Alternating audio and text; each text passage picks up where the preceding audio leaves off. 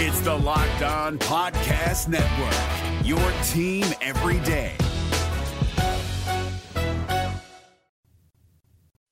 You are Locked On Reds, your daily Cincinnati Reds podcast, part of the Locked On Podcast Network, your team every day.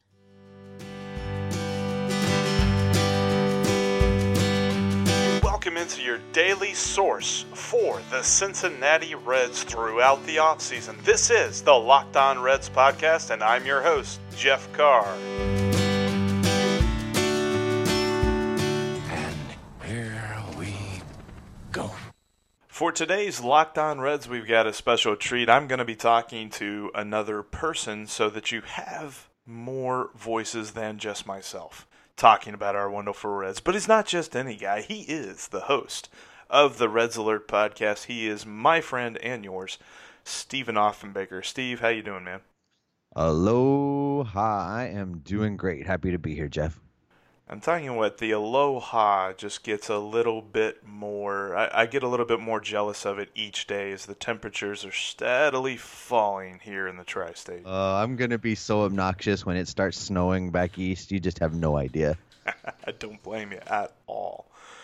Well, I tell you what, let's lead it off today. Uh, kind of the big headline, really. It's it's not like a super headline. Like that's one of those things where in the weird part of the year where the Reds are out of the playoffs and everything that is big for Reds fans because we're all just we're pining for any morsel of news whatsoever that any little thing seems like a big thing. But the big thing today in Reds country is that Sonny Gray was named as a finalist for comeback player of the year by the Players Association and I for one thought he was a shoe in until the other name in that final. There's three names. One of them, I think he's head and shoulders above. The other one, I'm a little worried about. What are your thoughts on Sonny Gray versus Hyunjin Ryu? Well, you know the thing with Sonny Gray, and I said this maybe a month ago, is I, I felt like that he needed to be at least in consideration for comeback player of the year. And uh, the argument against Sonny Gray is that you know it's not a it's not a player coming back from injury. It's you know it's it's a guy coming back from being in the pressure cooker of New York City and whatever else went on when Sonny Gray was there. So in in that regard, you have to you have to look at his his numbers and think, you know, this is a guy with a lot of God-given ability that you know had a rough year and and got it together. And is that what qualifies you for the comeback player of the year? Is it the adversity? Is it, it coming back from an injury? You know, what are your qualifiers? And I, you know, I don't know what the right answer to that is, but I do know that that given what Sonny Gray's performance was while he was in New York for the Yankees and what he did for the Cincinnati Reds this year, absolutely qualifies him to at least be in the conversation. I'm with you, and it's funny because I was trying to look that up too as to what constitutes comeback player of the year, and even if you look on the wonderful Wikipedia, even they say that there is no hard and fast determination on how that works, as evidenced by some of the people that have won it. In fact, there's been a couple of guys who have won it in both leagues. Uh, Francisco Liriano is the first guy that comes to mind, but things of that nature, it's like, okay, so guys who just are really inconsistent in their careers, that's what we're talking about, but not necessarily. Like, eh, the thing with Hyunjin Ryu is he's coming back from injury. And I think a lot of people wondered what he would be like after that injury. He pitched really well in a very short stint last season, but he got a lot more playing time. And I think he only pitched like 90 innings or something like that. Yeah, baseball baseball reference saying 82 innings last season, and he literally pitched 100 more innings this year. And he finished the year with a 2.32 ERA, a FIP of 3.10. I don't know how much they consider that because this is a Players Association vote. This isn't like a, you know, we're, we're not sitting around with stat heads and pulling up FanGraphs and all that stuff so I'm wondering if just on that notion that they'll probably give it to Ryu because I'm with you. I mean, Sonny Gray was healthy. It's just he was in a situation where he was asked to do a lot in New York and he didn't quite live up to those expectations. And now coming to the Reds, maybe his expectations were dumbed down a little bit, but he blew through that, and he probably even blew through the expectations that the Yankees had for him. Well, I think that uh, Brian Cashman's kicking himself for sure. Yeah. And and you know, I think I fall into the crowd of people when you talk about the comeback player of the year award. That it, for me, I I automatically think coming back from injury, um, just as a, a a gut reaction when you when you mention that award to me. So in that regard, I I just I'm not sure. I'm not sure what I would do here. But you know, the third name you haven't even talked about in this hunt is no slouch himself. So uh, it'll be interesting to see where this award actually goes when uh, Major League Baseball announces who's getting it. That is true. I guess we are being a little unfair to Josh Donaldson. It's not as if he's, uh, you know, just got thrown in there as a name. If you're named as a finalist, you, you did something pretty cool, and Josh Donaldson's been pretty awesome all season. He is a free agent, however, I don't know that he's on the Reds' radar because I don't think he has positional flexibility. But you know what? Speaking of which, let's just jump right into that. Let's jump into some talk. You know, we've got I think about two weeks probably. I think is what I'm looking at here before free agency starts because it it begins after the World Series is over. It's not like football or basketball where it's some random day in the middle of the off season. No, as soon as the doors close on whoever wins the World Series, we're starting free agency. Who do you want to see? Because obviously we, we know the names. And for me, I'm not even so much worried about what it takes to get them. I just want the Reds to get them. What are your thoughts on some of the big names for the Reds to go after this year in free agency? Well, yeah, I feel like given the way that the Red season went, especially there in the last month, uh, we've spent a lot of time already digging into what our dream scenarios are, and and, and I think given the the level of crossover between all of our listening audiences and and you know we all talk to each other on these podcasts uh, i think we've all bought into uh, chad dotson's dream of anthony rendon being yeah. a cincinnati red for the 2020 season and uh, you know don't get me wrong i i really would like to see that as well but as more and more news comes out and and Rendon continues to uh, put on a good show in the uh, postseason for the Nationals, I feel like it becomes less and less likely that the Reds are going to be able to get him to come to Cincinnati when he is clearly going to be highly, highly sought after. I think for me, uh, looking at this Reds team, we know that something's got to be done at second base. Uh, we hope something is done at catcher, and something needs to give in the outfield just for a stability standpoint and uh, giving it at least a slight upgrade uh, as we head into 2020. So I still think for me, what I would really like to see uh, in a perfect scenario is that they are able to go out and get Mookie Betts from the Boston Red Sox via trade and, you know, hopefully maybe even sign him to an extension uh, a la the Sonny Gray deal. Uh, the way that it went down with the Yankees. I'd love to see that happen. Uh, you bring him over, you know, uh, for me, I'm trying to make him our center fielder next year, and I'm moving Nick Senzel back into the infield and putting him at second base to fill that hole. Uh, then on top of making that trade, I'm going out and trying to sign Yasmani Grandal, bring him back home to Cincinnati as an offensive upgrade to the catcher position. Tucker Barnhart, I think, sticks around. I keep Tucker. I don't try and trade Tucker. I keep Tucker as our backup catcher, uh, who would be a hell of a backup catcher. Uh, teams would be, you know, I think jealous to have that particular uh, catching core with Grandal and, and Barnhart as your one and two. So that for me, those would be I would consider that a huge offseason if they were able to make that trade and then that one free agent signing uh, to get things started. I'm with you, and I, I think Grandal for me, the more that I look at it, the more that I talk about it, Grandal's got to be like the main dude that they go after because he fills a very interesting need. Obviously, catcher. We want to upgrade the catcher spot as far as offensively. I think Tucker defensively, we know what he is. We know that he's good with the pitching staff. But here's the idea with Grandal he doesn't necessarily have to be a 162 game catcher, which those don't really exist anymore. They usually don't play 162 games as a backstop. He himself can play first base, and I think that opens up some interesting possibilities to kind of load manage Joey Votto and try to keep him fresh throughout the season so that he doesn't hit those strides where not only is he searching for his swing, but he's not physically 100% either. Because I feel like there were some of those, and I don't know if we would ever get him to admit that, but I feel like you could watch him just take at bats and not look as if he was 100%. So I think if you get Grandal, not only do you have Barnhart and him as like the best backstop duo probably in the major leagues, but you can also keep Grandal in the lineup almost every day, but you don't have to keep him in the backstop. That opens up the fact that Barnhart doesn't really see too much of a dip in playing time. So you could sell him on that.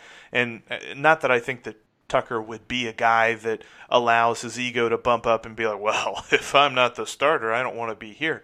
I, I think that's an easy way to sell him and be like, look, dude, you're still going to be a mainstay of this team. You're still going to be a main part in keeping this pitching staff going. But at the same time, our main guy is Grandal. But with him switching into the first base spot, a lot of the times, like you're going to be able to keep Barnhart out there and keep him playing, keep him happy that way. Because I mean, heck, if if me or if you, if me or if you, wow, that's great English. Um, you know, if either one of us were Major League Baseball players, the prospect of playing less would not thrill us. So uh, I think this would be a happy medium to kind of smooth the idea of the Reds getting better at catcher over with our main man Tucker.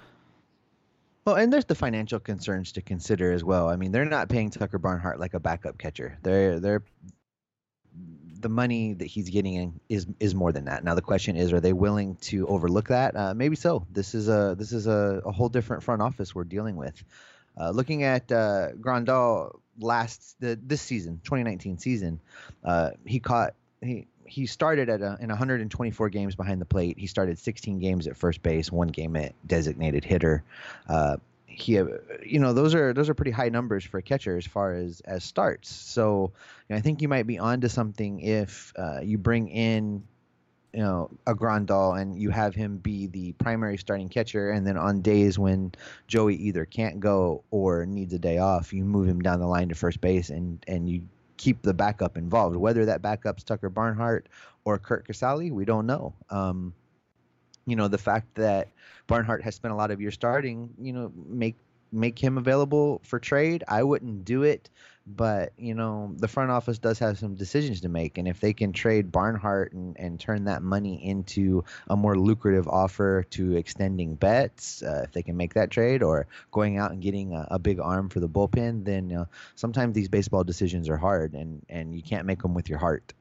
But first, I want you to understand that your next memory at a live event can be made better with Vivid Seats. Vivid Seats offers you a rewards program. And with that rewards program, you can build up to free tickets. Free tickets. That's like someone handing you tickets to a ball game to the Reds. Down to Great American Ballpark. Maybe you're sitting field box seats. Guess what? You didn't pay for that. You know why? You're buying your seats with Vivid Seats. Vivid Seats is the best way to make your next memory at a live event, and plus, if you enter the promo code postseason, you'll get a discount of up to $100 on your next ticket order, and that's not even to sports, that's also to music.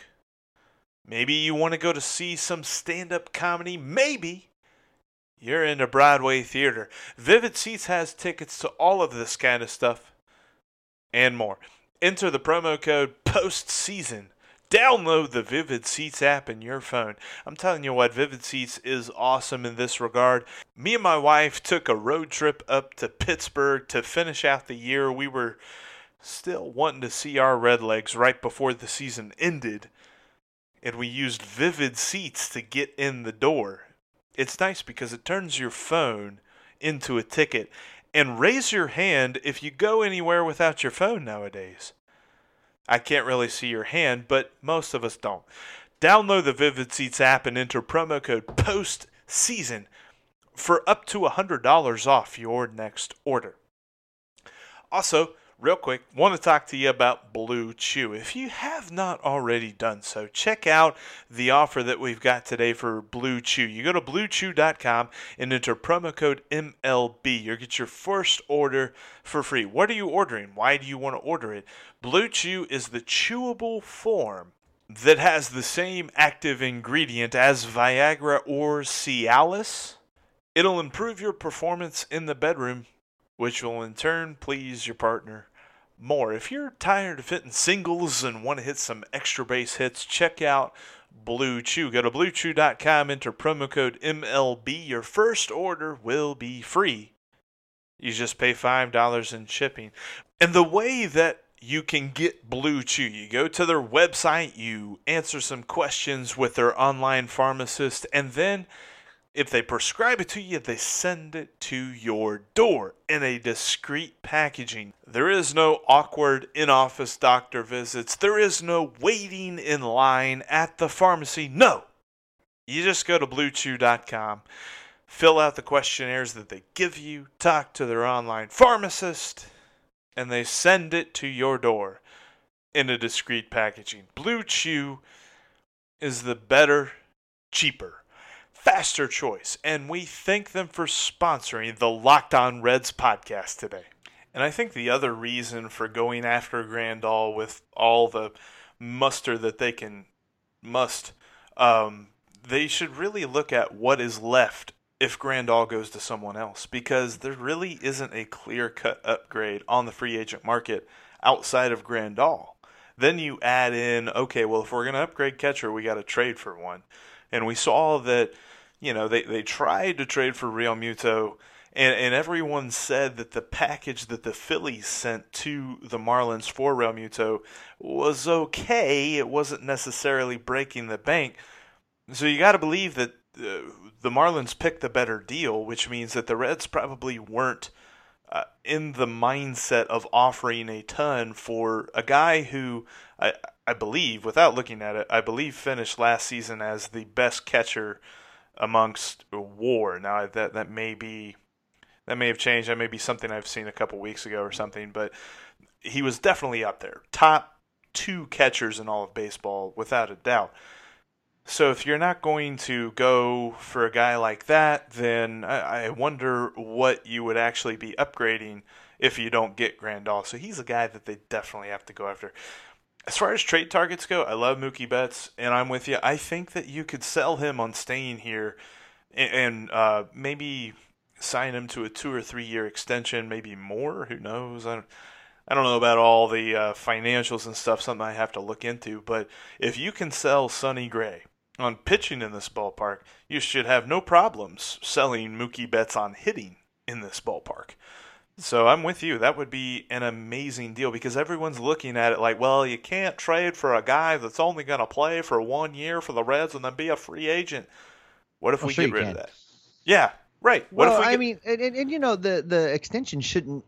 You know, I don't want people to get bogged down in that. I mean, if the deal is right, I mean, we're going it's going to hurt a little bit to to trade for Mookie Betts. It's almost certainly going to involve Nick Nick Lodolo. It's Yeah. almost certainly going to in, involve you know one of you know Jonathan India or or somebody else from you know maybe the Triple A level. It's it's to hurt, but at the same time, eh, the Reds window is closing. Everybody is saying it. Everybody sees it, and I. I think Dick Williams' willingness to come out into the media and say, you know, we're we are shooting for the postseason next year. You know, I think the front office gets it as well. They're they're at a turning point with the the Reds fans. They're at a turning point in the community, and and they're at a at a turning point in the organization where uh, this is the year. It's either go for it or drift closer to being, you know, just another Cincinnati team led by the Bengals that does nothing but disappoint. Yeah. Oh boy, the Bengals. But I do. I, I I tell you what though, with Dick Williams, and let's talk about this for a moment.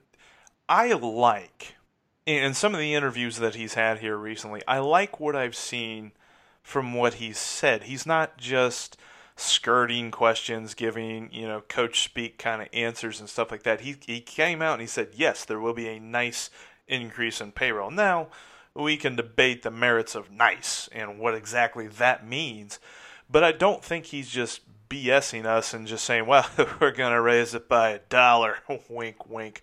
I think it's going to be a nice increase. I think they will be players. And I think there's a reason that we're talking about the Grandals and the Rendones as not, eh, you know, a little bit more than like in years past when we talk about guys. Well, I wish that they would be in on a guy like this. No, now we're actually talking about the possibility that they can get him. So, what do you make of this front office? What do you make of Dick Williamson? It, does it seem like he has the autonomy now where we were speculating a few years ago that Bob Castellini was almost kind of controlling him like a finger puppet? Well, that's almost certainly what changed. I think that Castellini got out of the way. I think he finally recognized that uh, if he didn't want to be lumped in with Mike Brown, if he didn't want to be lumped in uh, with you know the things that go on in just counting your money and running, he had to make some changes, and he got out of the way. That's the difference that I see. If you look at even the difference in the way that Dick Williams talks, you know, he used to answer questions uh, maybe along the party line as far as what uh, Castellini family was telling him to say. But for me, he answered questions in a way that a person that really wasn't in charge of making the decisions would answer them. And then all of a sudden that changed. And that changed when the front office, and coincidentally, yeah, I don't think so when the front office got aggressive and started doing things that made good baseball sense. And I think that what we see is Dick Williams answering questions now with a little bit of authority because he has a little bit of authority. He's answering questions in a way that outlay outlays a plan because he's the one making the plan. So, I, you know, I've seen a total change in the way that the front off front office operates and I, you know, until they show me otherwise, I, I, I, have to give them the benefit of the doubt. You know, last season, you know, we all jumped on uh, either to make fun of or support or doubt uh, the hashtag get the pitching. And, but, you know, what he did is he went out and got the pitching. Right. So when now that he's saying, you know, we are going, you know, postseason or bust, and, you know, on my show, uh, I started with the do it for Joey hashtag and you know let's do it for Joey. Let's go out and get the hitting to go along with this pitching, and and and put this team back in the postseason for what for a lot of people will be the first time in their lifetime. So you know that's what I think we're all hoping to see from the Reds uh, coming up this offseason.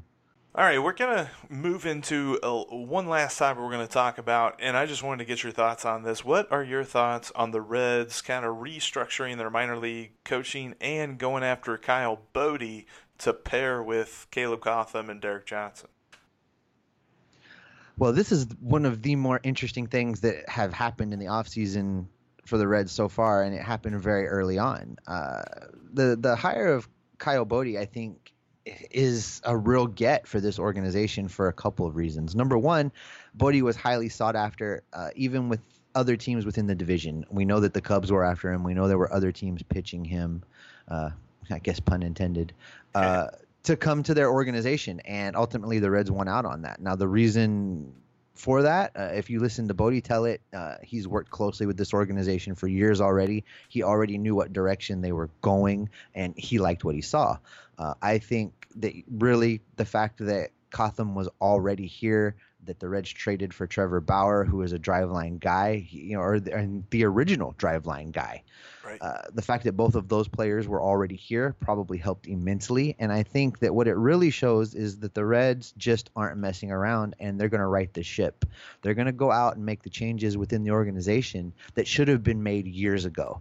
Uh, we've talked about before that this organization as a whole was behind everybody else in making adjustments and getting modern. And uh, we've seen in the fan base the the pain of changing the way things have always been done. And and that's i think why we see all of this fire bell stuff that that goes on on facebook and social media because people don't like change and they don't understand.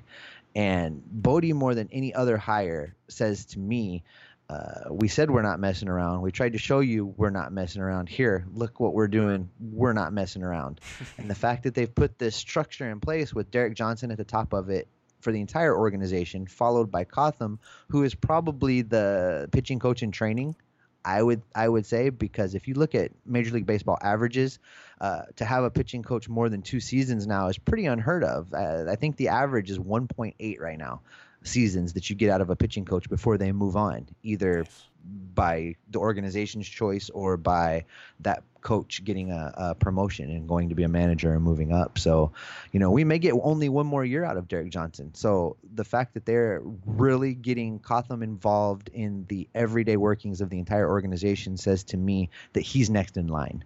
And then you've got Boddy bringing this driveline philosophy and we've seen it already popping up with uh, the article we saw about Michael Lorenzen, who's going to try and add two to three miles an hour to his fastball using the programs developed at Driveline and using the programs that Trevor Bauer works on every day. So for me, this was a big deal. Big, big deal to bring this guy in and institute the Driveline philosophy top to bottom for the Cincinnati Reds. We don't, we don't, we don't mess around. Hey, yeah, no, I, am with you. I I love the idea that Michael Lorenzen wants to add two or three pounds, or two or three pounds, two or three miles an hour. He could use fastball. to add two or three pounds too. That guy needs to eat something. He's he is cut for sure. He can afford to have a bowl of ice cream, man. I'll tell you, uh, the reason I said that, I got myself. I was watching The Office earlier, and there's that episode where they're talking about weight loss and all that stuff, and Jim just sarcastically raises his hand and says, "I want to lose 60 pounds," and everyone knows that that's crazy because, yeah, Jim's not fat.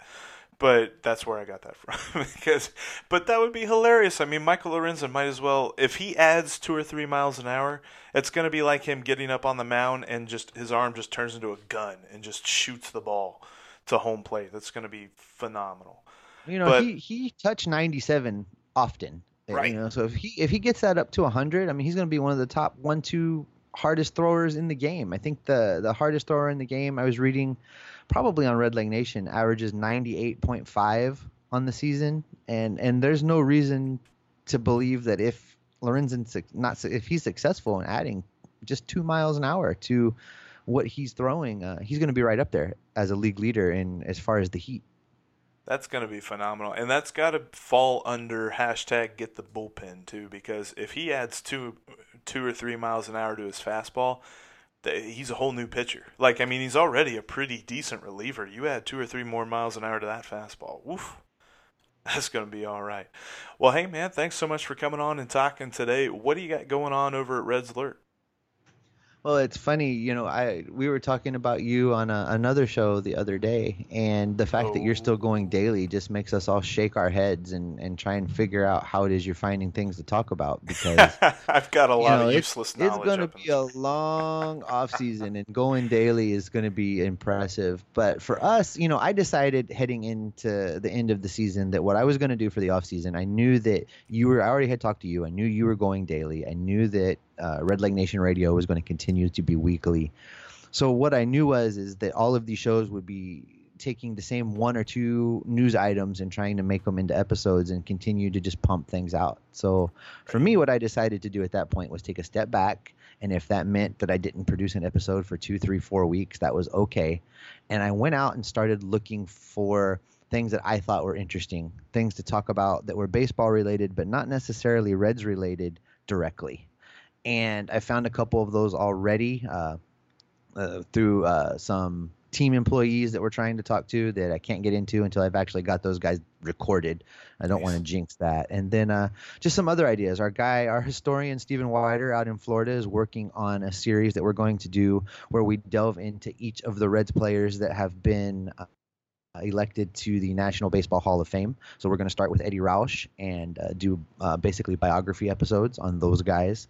Um, also working on recording a series that basically centers around women in baseball. Um, we're going to be bringing in uh, a woman that's a general manager in the minor leagues. We're going to be looking to uh, nail down a person, uh, a woman that's a a sports writer and what it's like being a, a female uh, baseball writer in the business.